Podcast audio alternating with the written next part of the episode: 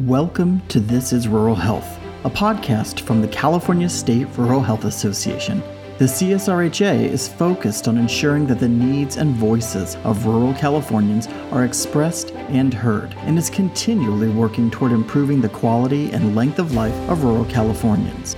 This podcast, like the CSRHA, brings together leaders in rural healthcare with policy advisors, community leaders, and other forward thinkers to gain a better understanding of what is happening across today's rural health ecosystem. You'll hear the unique perspectives of industry and community leaders and how they are finding innovative solutions to the challenges of a rapidly changing and increasingly complex healthcare industry.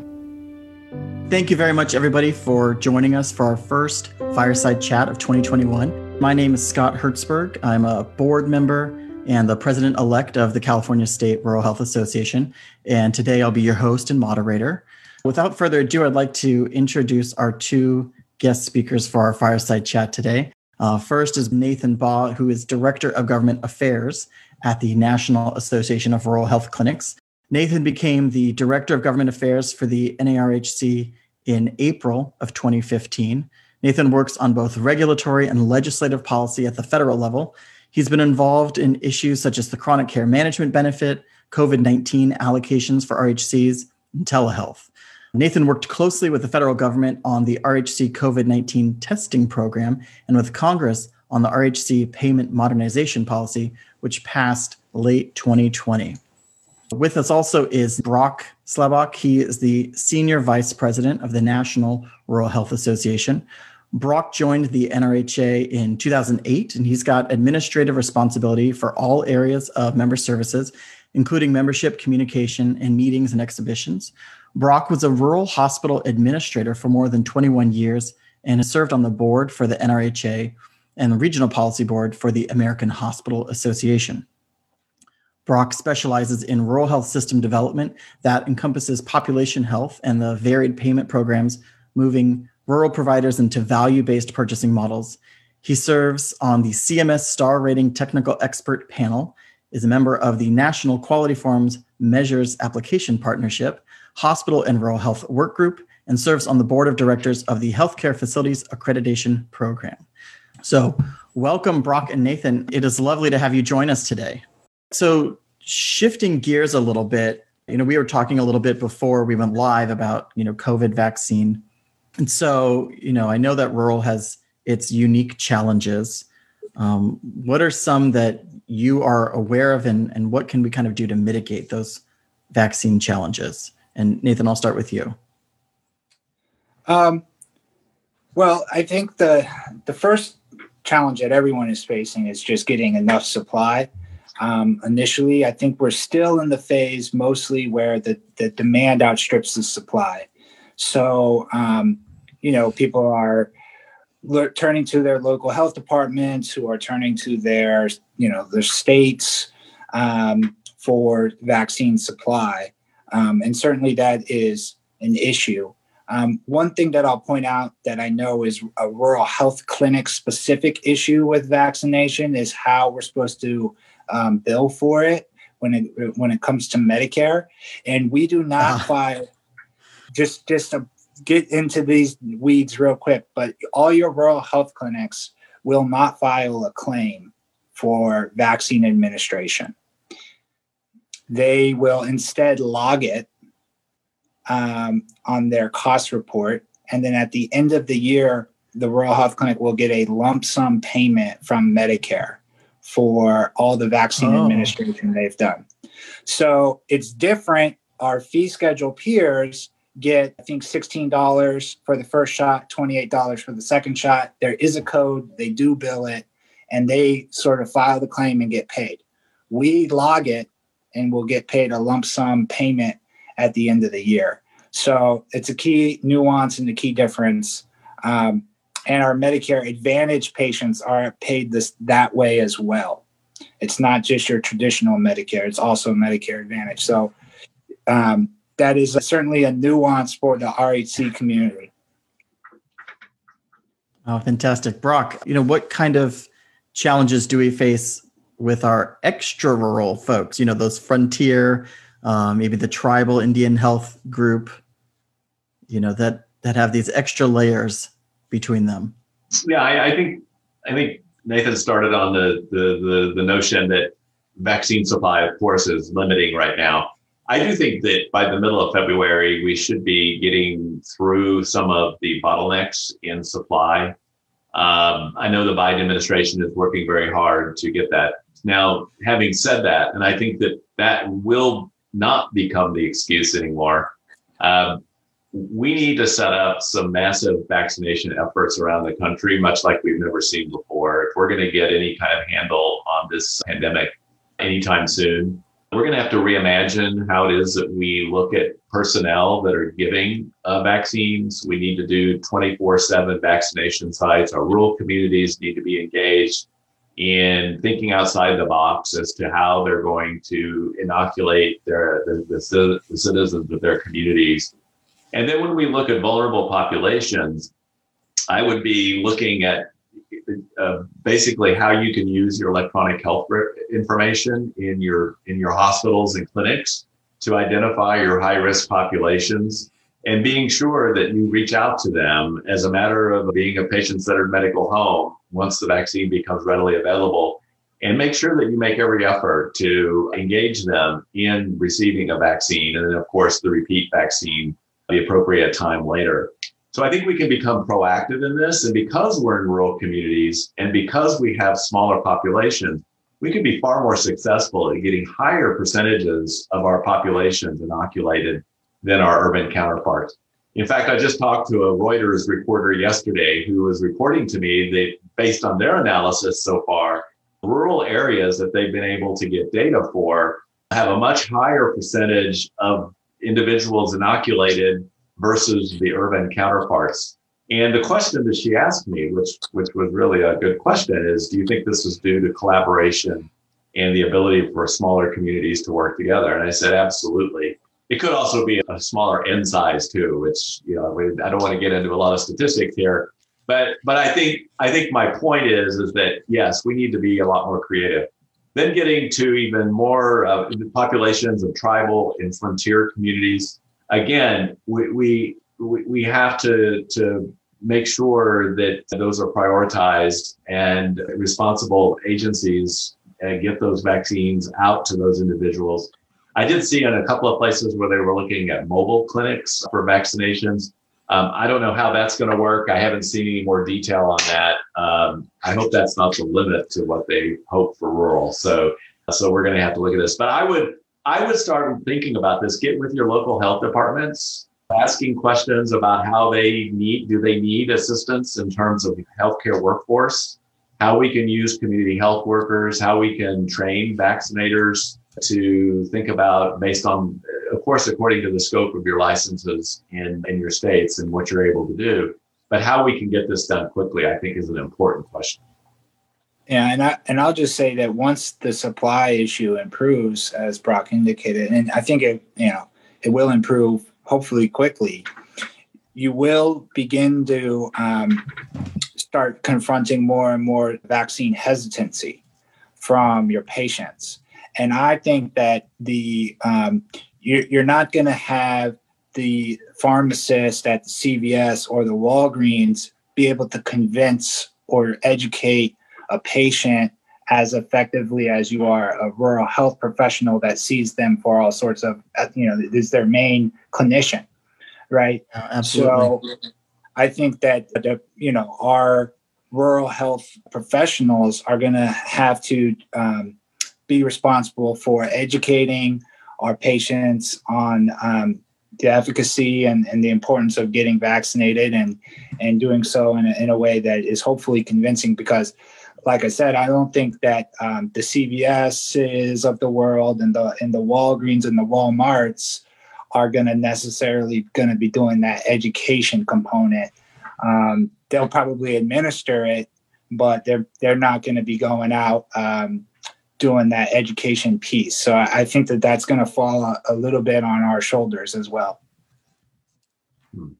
Yeah, fantastic. So we just got a question that came in so, Nathan, I think this is for you. So, you're mm-hmm. talking about using the cost report to log vaccinations. So, is this still the case even though the county is providing the vaccine and the kits at no cost?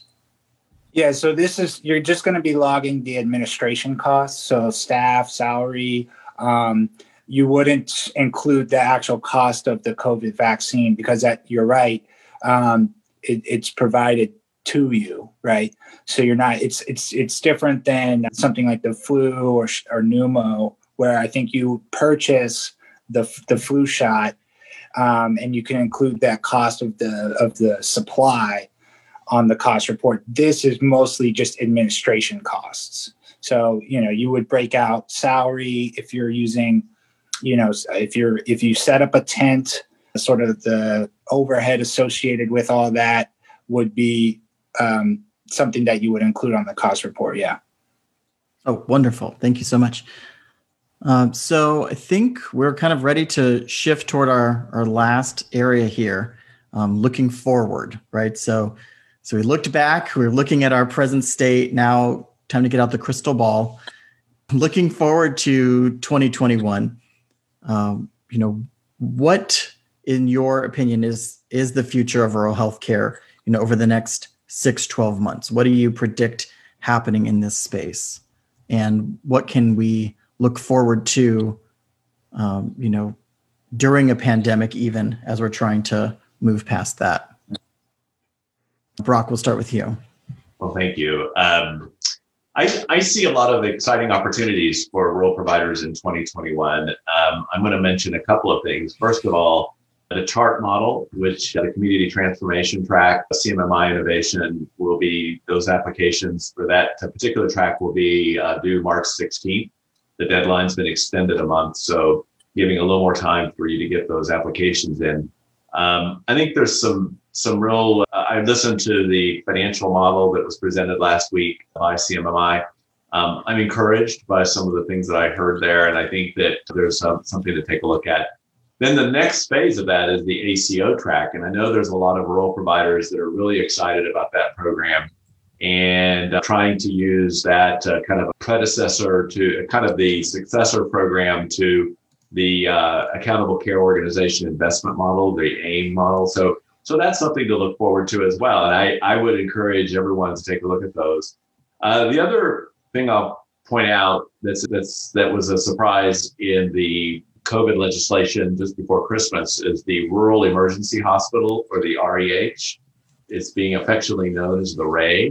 This is a new provider type that will go into effect uh, January 1st of 2023. So it's a little bit off in the horizon in terms of uh, timing, but I liken it to a bedless CAH, um, essentially eliminating your inpatient capacity, being able to focus exclusively on your ambulatory services and incorporated incorporated the, the, emergency room and then some of your ambulatory uh, services. I'm not really certain how important or how well used that's going to be in the beginning, but I think as we look down the road, uh, we don't know where the where healthcare is going, and we may need to have all the tools in the toolbox to be able to help us uh, meet the needs of our communities. And I guess that's where I would end up. And my reaction to your question, Scott, is that we need to take all of these tools that we have available to us now and look at all of the issues that we can take uh, to our communities through community health needs assessments, strategic planning, and then work with those of us that can help in terms of understanding resources and the requirements it takes to get those off the ground and then we have some partners in Washington, hopefully, that we can access, uh, particularly those in government, like in the Biden administration, that can help us implement those. So we've been talking to the Biden administration already. We had a meeting on January 4th with the transition uh, team for health, and we talked about innovation being critically important to rural communities going forward. And we're excited about the chart model but we need more and we need it um, we need it to be directed in ways that we can have faster turnaround on product. So we, we need everyone to help us with that. We're excited about it and looking forward to what what may be possible going forward. All right nathan pr- predictions for 2021 things to look forward to things to work on well i think that there's a lot of regulatory action that uh, uh, for those of you in the nuances and the weeds, we're going to have to get into that.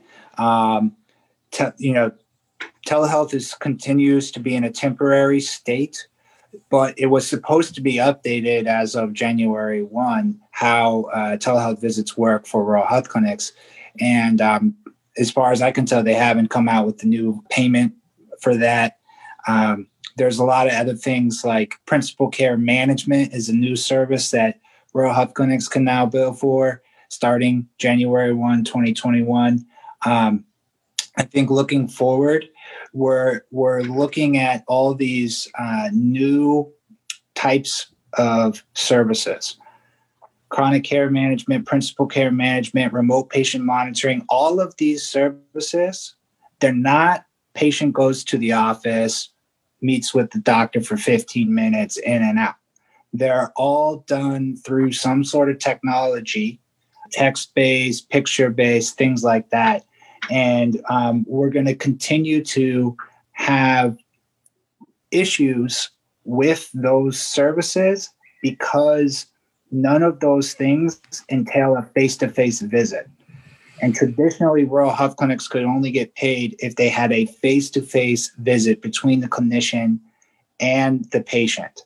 So CMS has had to create sort of workarounds for to allow RHCs to participate in all these new innovative services.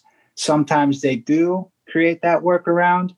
Sometimes they create the workaround a year or two after they create the policy. And then other times, like for in the example of remote patient monitoring, uh, rural health clinics still can't do that, right? So we're going to be pushing the Biden administration to recognize that. Um, you know, I think, but as we've already touched on, telehealth, I think is the and the and when I say telehealth in this context, I mean the telehealth visit, um, right? Live video. Um, that's going to be probably the biggest issue that we're going to be working on from an advocacy standpoint in 21, just in case Congress is ready to make the, the decisions on how Medicare is going to cover that, let's say by the end of the year. Um, we want to be well positioned so that rural health clinics can participate in that and um, be paid properly and have normal sort of coding rules, which we don't have now. What we can't have is the temporary policy just made permanent. That's what we that's what we cannot have. That will lock us into a ridiculous policy um, that it would be disastrous. We also can't have telehealth for our, our clinicians in the city, but no ability for rural health clinics to provide telehealth. Because then we're looking at a situation where our patients will be able to do a telehealth visit with a doctor in Sacramento or in the city, and we don't, and, and our rural clinicians can't even compete because of Medicare reimbursement policy. So that is also something that we really want to uh, avoid, and so we'll uh, be pushing on, on all fronts on on telehealth um, and telehealth visits in 2021. All right. So so if members of you know our health centers and and their leaders can get involved and start advocating. It sounds telehealth is is a big one. Brock anything you know closing that we should be looking for from nrha on the advocacy side? Well i i appreciate everyone's attention to this program today and i certainly want to thank you scott and heather and jenna for producing this live session this afternoon.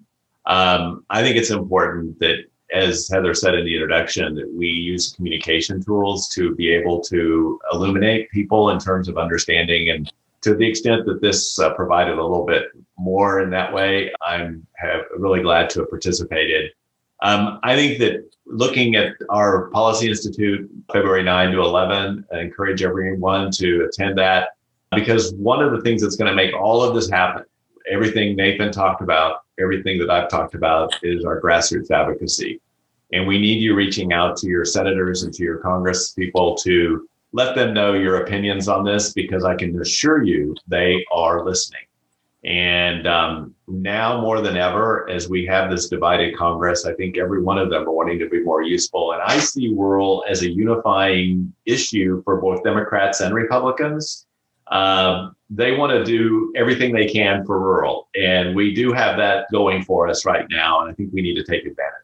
So thank you for the invitation. It's great to be with you today. Oh, of course. And, and Nathan, um, I know in three months, I believe we've got the NARHC Spring Institute, right, coming up in April.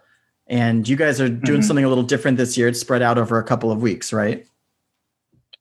Yeah, you know, um, we were hoping maybe to do something live in person and also online, but um, we we've moved it all virtual and we've moved it back as a result. Um, so we're we're doing our our conference with that we would normally do in San Antonio, all sort of virtually, and it's actually going to be in April instead of March.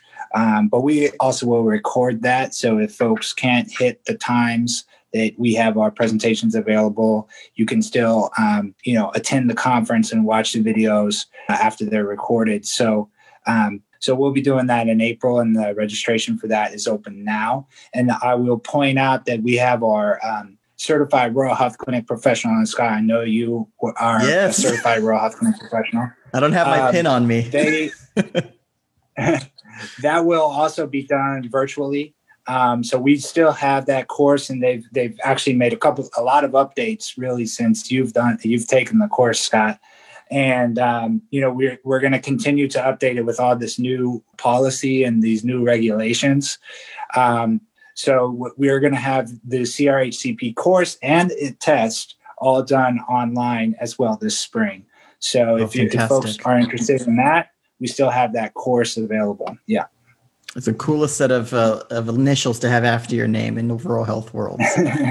I love it. All yes. right. Well, thank you both for for participating today. We're coming to the end of our hour, and you've you've answered all the questions that have come in. Heather, take us away. Thank you so much. I, I am really grateful to Brock and Nathan and both and Scott for being here, and you know, just great to share ideas, isn't it, about you know um, telehealth, of course, the COVID vaccine, and new opportunities in health equity as we um, you know work with our new administration. So just exciting uh, an exciting time and a great time to focus on grassroots um, efforts as was mentioned um, by both of you. So thank you. All right. Thank you very much everybody. Take thank care be safe. Thank you. This is rural health is the official podcast of the california state rural health association and is made possible by the generosity of our members. Our producer is Noelia Sanchez at Noteworthy Lab. To learn more about the CSRHA or to become a member, visit us at csrha.org. If you have a suggestion for a future guest or topic for the show, email us at podcast at csrha.org. To make sure you don't miss any future episodes, please be sure to like and subscribe to our podcast and to follow us on Twitter at CSRHA Podcast. Thank you so much for your continued support of the California State Rural Health Association. This is Rural Health is copyright 2021 by the California State Rural Health Association. To find out more about the CSRHA, visit us at csrha.org.